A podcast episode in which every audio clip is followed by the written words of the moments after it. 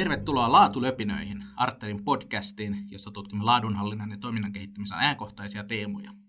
Minun nimeni on Markus Möörman, toimin Artterin konsulttitiimin vetäjänä sekä tämän podcastin isäntänä. Tänään aiheemme on kyberturvallisuus. Tuttuun tapaan esitämme 6 aiheeseen liittyvää väittämää ja pohdimme, ovatko ne totta vai tarua. Ja tässä jaksossa minulla on ilo toivottaa Laatulöpinöihin vieraaksi Jani Matson, Artterin konsultti ja kyberturvallisuuspalvelun omistaja. Tervetuloa. Kiitos vaan, mukava olla täällä tänään.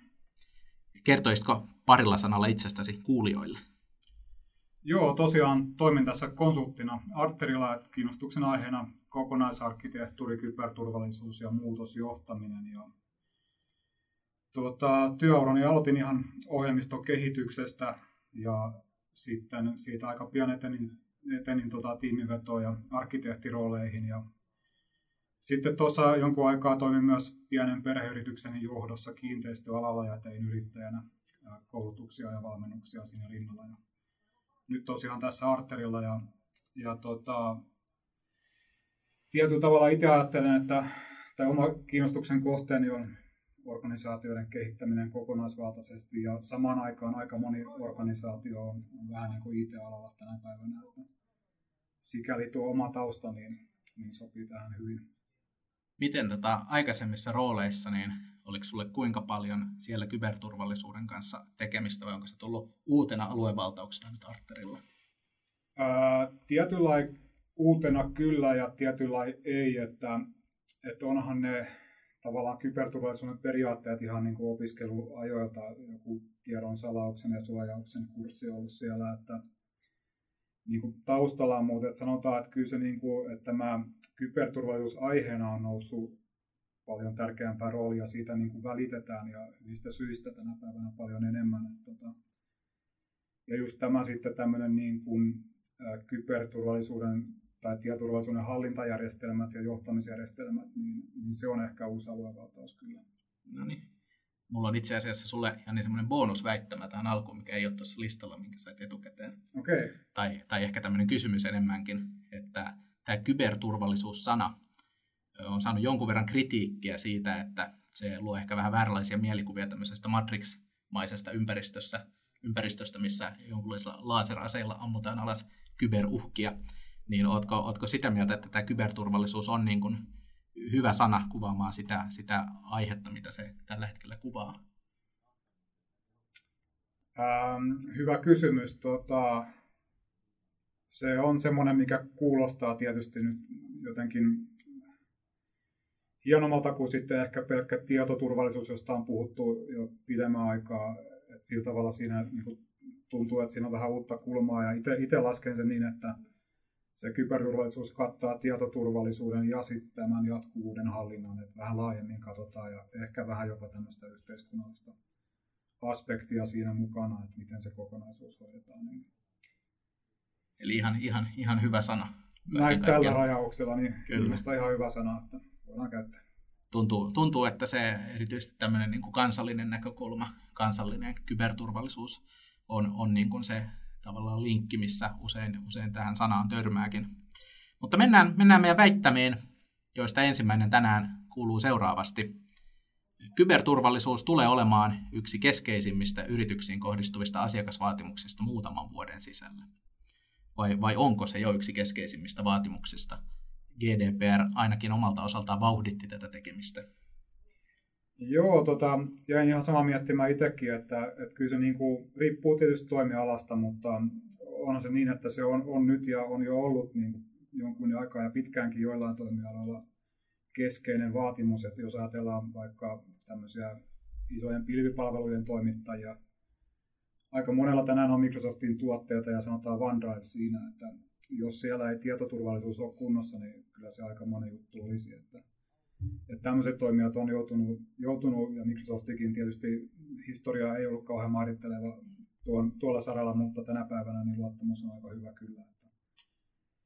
Mutta sitten sanotaan, että se, että millä toimialoilla, niin monella muullakin toimialalla tämä korostuu tässä, tämä kyberturvallisuus, että sanotaan, että tuotannon puolella niin tulee älykkäämpiä tuotteita, siellä on tätä digitaalisuutta ja verkkoon kytkettävyyttä mukana, jolloin heti kun joku tuote on älykäs, niin se on haavoittuva.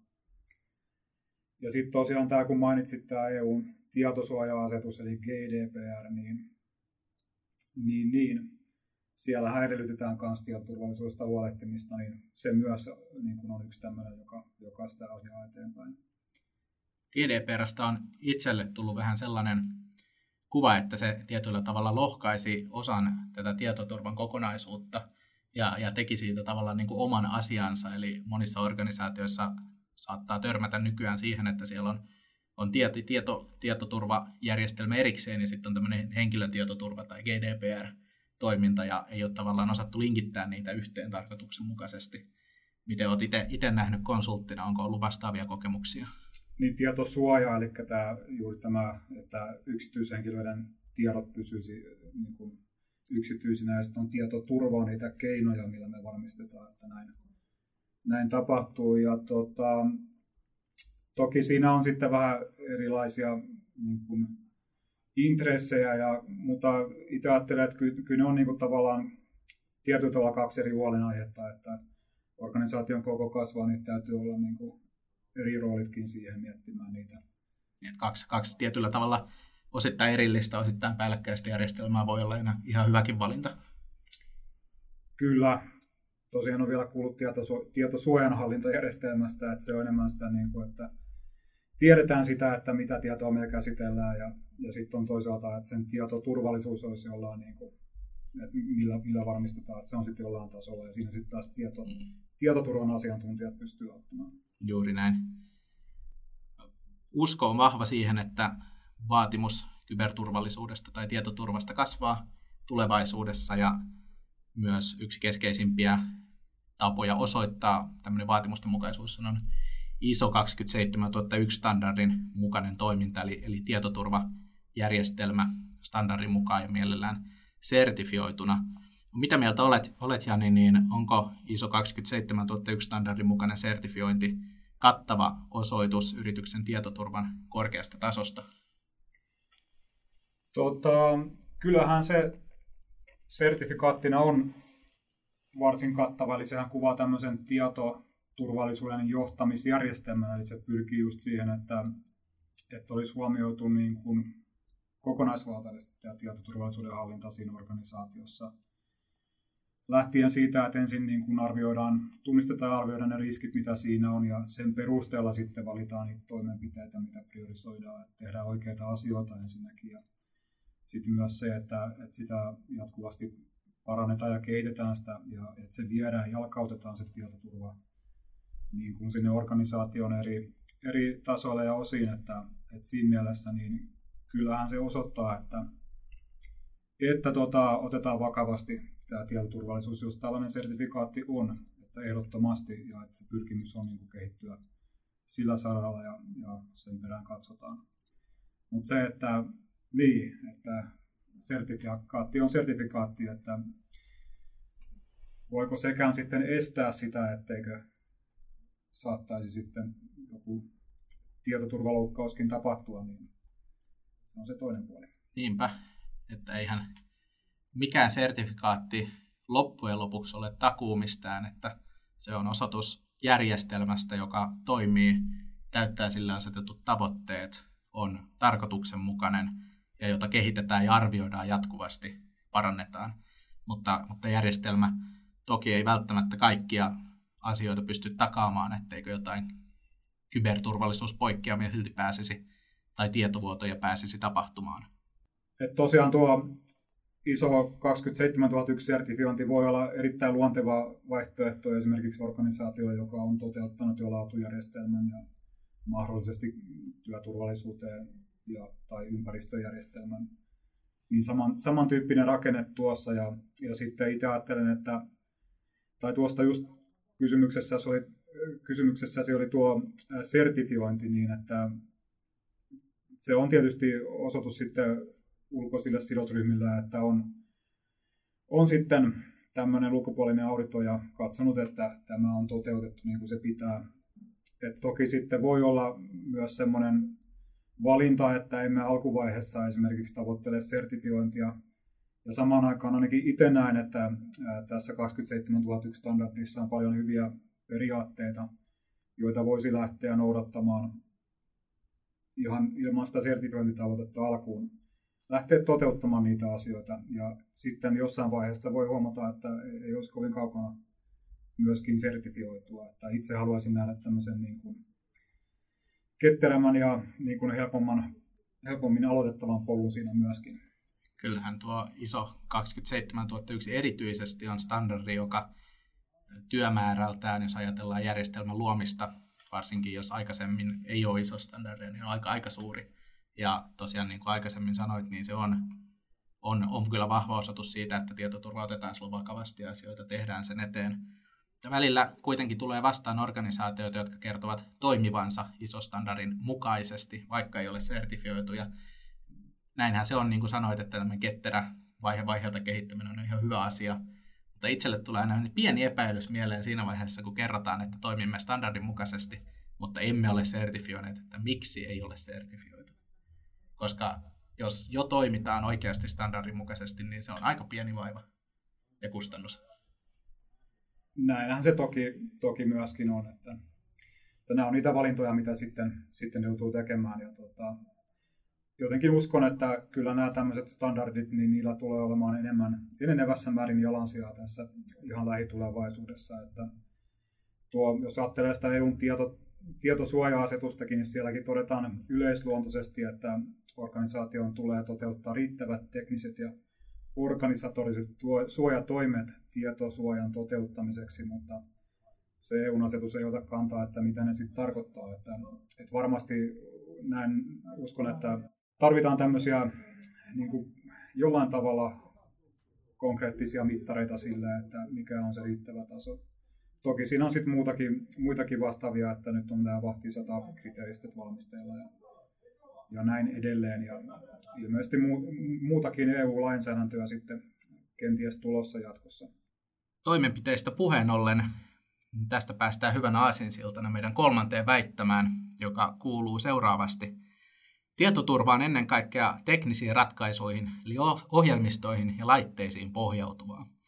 Eli palomuurit, erilaiset tekniset ratkaisut tiedon turvallisuuden varmentamiseksi olisi niin kuin keskeisiä.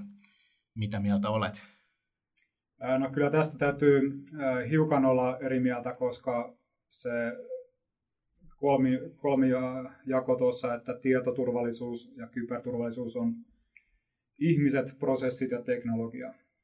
Eli toki se teknologia on niin kuin tärkeä osa sitä ja ilman oikeastaan sitä teknologiaa meidän ei tarvitsisi huolehtiakaan tästä koko tietoturvasta. Että kyllä siellä pohjalla on se, mihin ajaudutaan, mutta kuitenkin on arvioitu ja väitetty, että noin 80% jopa tietoturvaongelmista johtuisi käyttäjän toiminnasta. Ja että vain pieni osa niin kuin liittyy suoraan näihin teknisiin välineisiin, niin niihin liittyviin tekijöihin. Et esimerkkinä voi ottaa vaikkapa kalasteluviesteihin klikkaaminen tai sitten, että tämmöinen huomioliiveihin puettu kaveri tepastelee toimistolle. Saa mennä oikeastaan mihin vaan ilman, että kukaan juurikaan puuttuu, on vielä haalaritkin päällä siinä. Oletko niin nähnyt Harry Potter-leffoja? Sivusilmällä on kyllä katsellut, että... Niissähän on tämä näkymättömyysviitta ja on kuullut viittauksen, että tämmöinen huomioliivi yritysmaailmassa on yhtä kuin Harry Potterin näkymättömyysviitta, että sillä pääsee mihin vaan ja kukaan ei pysäytä. Aivan, en kuullutkaan, mutta erittäin hyvä vertaus, näin se voi hyvinkin olla, että tämmöisiä ihan niin kuin pieniä arkisia seikkoja tosiaan siinä. Ja sitten samaan aikaan niin itse ainakin haluan ajatella, että tämmöisten hyvien tietoturvakäytäntöjen noudattaminen ei niin vaadi kuitenkaan paljon. Että vaatii jonkun verran tietoisuutta asioista, että pitää hoksata, että nyt tässä on niin kuin tietoturvaan liittyvästä tekijästä kysymys.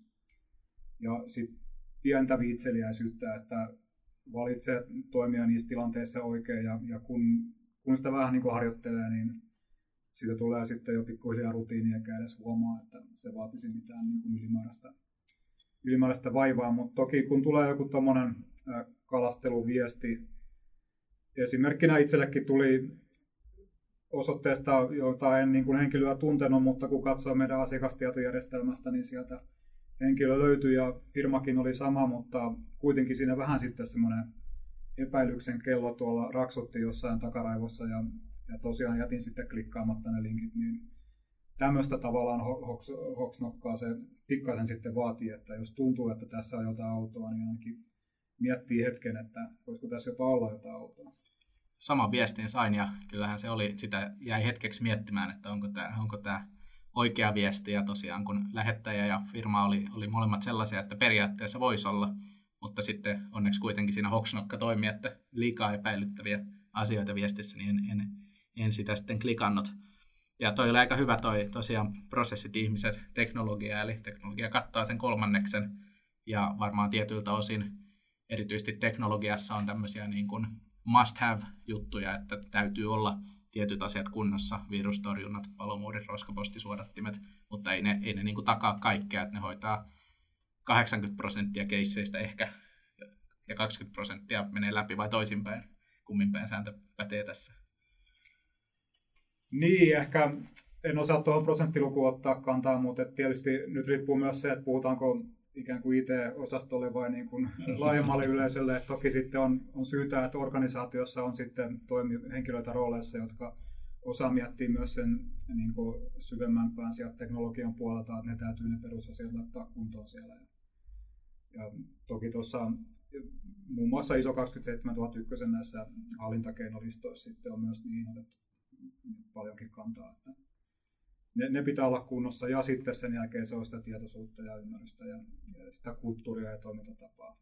Juuri näin ja yksi hyvin konkreettinen osa näitä kulttuurillisia asioita, joka myös jokaisen oman kotielämään enemmän tai vähemmän liittyy on salasanakäytännöt ja 4. väittämä koskeekin näitä. Eli hyvät salasanakäytännöt olisivat tehokas tapa parantaa tietoturvaa, mutta valitettavasti ihmiset ovat liian laiskoja noudattamaan niitä. Mites Jani, kotona salasanat? Onko näppäimistön alla lapulla vai? Itse käytän itse asiassa tämmöistä salasanan hallintaohjelmaa, että mielestäni toimin siinä mielessä kyllä tietoturvallisesti. Kuten odottaa sopii kyberturvallisuuspalvelun omistajalta. Aivan. Tässä kohtaa itse asiassa mietin sitä, että tässä kohtaa kyllä kallistun myös tuonne teknologian puolelle, eli minusta ei voi syyttää ihmistä laiskuudesta, jos vaadimme heiltä, että pitäisi olla eri salasana ja vielä yli 16 merkkiä pitkä mielellään ja jokaisen eri verkkopalveluun, että kyllä se on aika paljon vaadittu ja sitten niitä rupeaa ilmestyä niitä muistivihoissa ja postitlapulla niitä salasanoja siihen työpisteen läheisyyteen, että just näin, että sen teknologian pitäisi olla sellaista, että se mahdollistaisi mahdollisimman pitkälle sen tietoturvallisen toiminnan ilman suurta lisävaivaa. Että siinä mielessä esimerkiksi organisaatioiden tulisi, jos ei ole käytössä, niin vakavasti harkita kertakirjautumisjärjestelmää sinne organisaation käyttöön, että yhdellä salasanakirjautumisella pääsee sitten kaikkiin työssä tarvittaviin järjestelmiin esimerkiksi. Ja sitten just se, että käyttää esimerkiksi salasanahallintaohjelmaa tai sitten jopa näiden selainten salasanan ensinnäkin luontiin ja sitten tallennusominaisuuksia. Et toki on joitain paikkoja, että esimerkiksi työsähköposti, ehkä oma yksityinen sähköposti, joissa kannattaisi ehkä keksiä ihan semmoinen salasana, mitä ei käytä muualle. Mutta sitten arvioi ehkä sen palvelun tärkeyden mukaan, että jos mulla on tunnukset johonkin verkkokaupan sivulle, niin voin ehkä tallettaa sen selaimeenkin ja siitä ei todennäköisesti sitten nyt mitään hirveän ikävää seuraa, kunhan muistan sen, että en käytä samaa salasanaa sitten useammassa verkkopalvelussa. Joo, siinä on varmaan ihan vissi käytännön nöyrä, että onko kyse verkkokaupan käyttäjätunnuksista vai PayPal-tunnuksista esimerkiksi. No en tiedä, riippuu mitä tietoa verkkokauppaan on tallentanut, että mitä siellä on tarjolla. Niinpä. Salasanoista vielä sen verran, että on kuullut sellaisen väittämän tässä jokin aika sitten, että kun on paljon näitä sääntöjä, että millainen on hyvä salasana, että pitää olla tietty määrä merkkejä, isoja pieniä kirjaimia, siellä ei saisi olla mitään oikeita sanoja, erikoismerkkejä, näin poispäin, niin väittämä kuuluu, että näin tarkka spesifiointi itse asiassa helpottaa tämmöistä niin kuin brute force murtamista, eli kun tiedetään tietyt asiat, että ei tarvitse hakea sanoja ja Siellä todennäköisesti on isoja kirjaimia ja erikoismerkkejä, että se olisi jopa helpompaa murtaa näitä salasanoja. Ja silloin toki varmaan pituudesta riippuen aika paljon. Niin mitä mieltä olet? Että onkohan tämä totta vai tarua? Äkkiä ajatellen, en ole kuullut vettämään ennen, mutta äkkiä ajatellen menisi kyllä tarun puolelle. Että jos ajattelee ihan puhdasta tilastomatematiikkaa, niin kyllä jos siellä käytettäisiin niitä valmiita sanakirjasta löytyviä sanoja, niin se on niin kuin helpompi kyllä sitten tällä niin kuin puhtaalla laskentateholla sit murtaa. Et jos ohjeistuksena on, että käytän mahdollisimman satunnaisia merkkejä ja numeroita, niin ei sillä tiedolla se tilastollinen murtaja kyllä hirveästi tee, et kunhan se on riittävän pitkä. Et tietysti siihen ei kukaan halua ottaa tarkkaa kantaa, että mikä on riittävän pitkä. Että 16 merkkiä on nyt sitten viime aikoina viljelty, varmasti olisi riittävä. Et se, että on myös ehdotettu, että voisi olla salasanan asemasta tällainen niin kuin lause, että jopa se, että vaikka siinä on tavallisia sanoja, mutta kun se on riittävän pitkä, niin se olisi turvallinen. Varmaan suomen kielessä erityisesti, kun sanat on vielä hyvissä sijamuodoissa, niin se auttaa asiaa. Mutta itse olen käyttänyt ehkä enemmän tämmöisiä satunnaisia jollain logiikalla muodostettuja, koska en ole lähtenyt testaamaan oikeastaan, että miten pitkiä salasanoja sitten eri järjestelmät hyväksyvät, että siinä tulee sitten kans rajat vastaan. Joissain on huomannut jo, että on tullut jopa yllättävän lyhyitä niin kuin salasana maksimipituuksia, että ei jotain 80 merkkiä, ettei pidempiä pystynyt syöttämään. Ja kyllä siinä ensimmäisenä ajatuksena oli, että mitenköhän tietoturvallista tällainen on. Niinpä. Sen verran vielä salasanoista ennen kuin mennään seuraavaan väittämään, että törmäsin tuossa top 100 salasanaa Suomessa listaan, joka oli jostain aineistosta koottu, ja se oli kyllä karua luettavaa, ja myöskin sisäisi niin paljon kirosanoja, että se on ihan sopimaton tähän podcastiin. Aivan. Mutta viitos väittämä on seuraava. Valtaosa tietoturvarikkomuksista tapahtuu lounasravintoloissa, kahviloissa tai julkisissa liikennevälineissä. Eli onko nämä niitä paikkoja, jossa se viimeinen suojaus pettää ja lörpötellään sivusuun kollegan kanssa? Arvelinkin, että täällä viitataan varmaan just siihen, että keskustellaan ehkä turhan kovaan ääneen omaan työhön liittyvistä liikesalaisuuksista tai tietosuojan piiriin kuuluvista asioista. Siinä voi olla tietty perä, mutta jos nyt ihan ajattelee tai kun koitan asiaa objektiivisesti ajatella, niin ei ne varmaan kyllä ne tietoturvarikkomukset. En ole kuullut, että olisi kuitenkaan se suurin, että toki on varmaan niitä ikäviä tilanteita ollut. Ja itse ajattelen, että tänä päivänä ainakin tuo tietosuojan osalta, niin se tietoisuus on aika hyvää, että jos ajattelee ihan meidän lasten alakoulua, niin opettajat, jos oma lapsi on riidellyt vaikka toisen lapsen kanssa, niin opettaja sanoo, että tai Vilman viestissä on, että on ollut riitaa erään oppilaan kanssa, ei nimetä. Tämmöinen niin kuin ainakin meillä Suomessa on niin kuin aika hyvä ymmärrys siitä. Ja uskon myös, että niissä yrityksissä, joissa on näitä liikesalaisuuksia tai sitten joissa toimitaan alkaluottoisen henkilötiedon kanssa, että vaikka potilastietoa, niin se on aika hyvin kyllä sinne takaraivoon iskostettu, että niistä asioista ei sovi sitten lörpötellä tuolla julkisilla paikoilla. Mutta toki yksi keskeinen niin kuin asia sitten huomioida tämmöisessä tietoturva- ja tietosuojakoulutuksissa. Ehkä tällainen tietoisuus keskustelusta ja siitä, että mistä asioista näissä paikoissa puhuu, niin on osa tämmöisiä tietoturvan niin kuin perustaitoja ja just jotain, mitä kannattaa koulutuksella ja kulttuurin kehittämisellä koittaa taklata, että sitä tuskin millään suoranaisilla kontrolleilla tai säännöillä siihen voidaan vaikuttaa, vaan se on vaan sitä tietoisuuden parantamista. Sitähän voi joskus testata vaikka junassa tai muualla, jos huomaa, että edessä tai takana istuu joku, joka kovaan ääneen puhelimeen puhuu, että kuinka paljon siitä saa ylös ja mitä sillä tiedolla voisi tehdä ihan vaan ajatusharjoituksena, jos tällainen tilanne tulee vastaan. Mutta tässä itse asiassa 6. väittämä koskeekin oikeastaan näitä arjen tekoja, eli hyvä tietoturva rakentuu monista pienistä arjen teoista. Onko näin? Kyllä, tästä voi olla pitkälti samaa mieltä, että tosiaan kuten mainittu tuossa aikaisemmin, niin tietoturva muodostuu siitä ihmisten prosessia ja teknologian muodostamasta kokonaisuudesta. Et toki on niin, että näiden rakenteiden ja tämän teknologian pitää olla kunnossa ja pitää olla riittävän, niin kuin näiden välineiden pitää olla sellaisia, että niissä se tietoturva toteutuu ja ne mahdollistaa oikeanlaisen käyttäytymisen.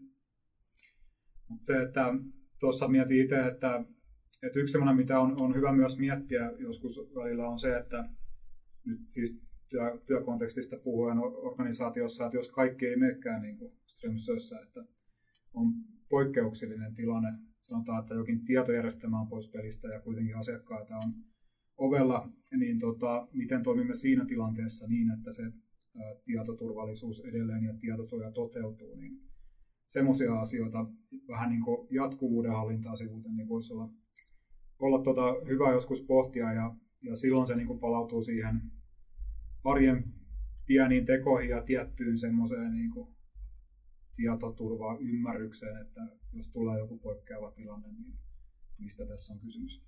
Toi on aika hyvä nosto, että arjen pienet teot, jos ajattelee tällaista henkilökohtaista tietoturvaosaamista, niin se on vähän niin kuin, että muistaa pestä kädet, kun käy vessassa, ja muistaa sammuttaa tai sulkea tietokoneen, kun lähtee pois työpisteeltä, ja tällaisia niin kuin pieniä tekoja, jotka tulee osaksi arkisia rutiineja, mutta sitten tällaiset isot asiat, niin kuin yllättävä ja täysin odottamaton laaja palvelunestohyökkäys tai joku niin kuin hyvinkin ammattimainen tietomurto tai vastaavaa, niin sellaisia ei niin kuin taklata näillä jutuilla, vaan niitä varten täytyy olla suunnitelmat. Kyllä. Että jos ajatellaan vaikka sairaaloiden tietojärjestelmiä, niin kyllä nekin kyykkyyn saadaan tarvittaessa, ja se on niin kuin hyvinkin kriittinen tilanne, jos siellä ei asiat toimi. Siinä on niin kuin hengenvaara kyseessä silloin. Tässä ehkä pitää jälleen sitten niin kuin osata erottaa se, että milloin puhutaan niin kuin näille, joiden vastuulla on se tietoturvallisuuden toteutuminen, että heidän niin kuin tehtävään kuuluu miettiä ja jatkuvuuden, liiketoiminnan jatkuvuuden toteutuminen, ja milloin taas puhutaan siitä niin kuin tavallaan jokaisesta meistä organisaation jäsenenä ja yksityishenkilönä, että juuri näin. Molempia puolia tarvitaan ehdottomasti. Kyllä, ja meillähän on kehitetty meidän ARK-ohjelmistoon niin kyberturvallisuuspalvelu, joka tähtää tällaiseen ISO 27001 tai vaihtoehtoisesti Katakrin mukaiseen tietoturvajärjestelmään. Haluaisitko ihan lyhyesti kertoa vähän tästä palvelusta, että mitä siinä niin kuin voisi käyttäjä odottaa? Tosiaan olemme tuonne meidän ARK-ohjelmistoon toteuttaneet tällaisen pohjan, mihin pystytään oikeastaan tuon ISO 27001 kuvaaman tietoturvallisuuden hallintajärjestelmän rakenteen mukaiset tiedot tuomaan yhteen paikkaan ja tavallaan helpolla tavalla, jolloin sen rakentaminen ikään kuin tulee sujuvammaksi ja asiat on siihen yhteen paikkaan koottuna. Sen sijaan, että meillä olisi sitten liuta Exceleitä eri paikoissa ja niillä yritettäisiin sitä kokonaisuutta hallita, niin saadaan tuotua se siihen yhteen paikkaan. Ja sitten meillä on tarjolla siihen ympärille konsulttipalvelu, että lähdetään käymään ihan sitä esimerkiksi 27001 sisältöä läpi ja miettimään ihan siitä organisaatio- ja sen toimintaympäristön tuntemisesta ja riskienhallinnasta ja miten tämä tietoturvallisuus jalkautetaan. Niin tätä meidän työvälinettä apuna käyttäen. Juuri näin. Eli jos ajatus kyberturvallisuuden kehittämisestä tässä löpinöitä kuunnellessa heräsi, niin älkääpä epäröikö olla yhteydessä ja kerrotaan mielellään lisää meidän kyberturvallisuuspalvelusta. Kiitos Jani ajasta, ja olisiko vielä jotain kyberturvallisuusterveisiä, mitä haluaisit tähän lopuksi kuulijoille kertoa, tai muita terveisiä? Ehkä sellaisen asian vielä voisi tähän loppuun nostaa, että kyberturvallisuus on prosessi, ei projekti. Eli sehän vaatii sitten jatkuvaa kehittymistä ja kehittämistä. Myös sitten sen mahdollisen hallintajärjestelmän pystyylaiton jälkeen. Eli puhutaan asiasta, jossa se toimintaympäristö ja uhkaympäristö koko ajan muuttuu myöskin. Että siinä edellyttää tällaista niin kuin ajan tasalla ja hereillä pysymistä, että sellaisia terveisiä tästä lopussa vielä tulee mieleen, että paikoilleen ei voi jäädä, mutta samaan aikaan, että tavallaan tämä on myöskin iloinen asia laittaa asioita kuntoon, että voi auttaa kehittämään toimintaa myös muilla tavoin samaan aikaan. En voisi olla kyllä yhtään enempää eri mieltä, kuten laatu, niin se on prosessi, ei projekti. Yhtään enempää eri mieltä. Eli samaa mieltä. Aivan. Kyllä, sitä tarkoitin. Mutta se tältä erää. Kiitos ajastasi laatuläpinöiden parissa. Muista vierailla Artterin verkkosivuilla artter.fi ja tutustua meidän webinaareihin, blogiin sekä Artter Akatemiaan. Kaikki nämä veloituksetta. Laatulöpinät palaa taas noin kuukauden kuluttua ja siihen asti pitäkää laatu korkealla.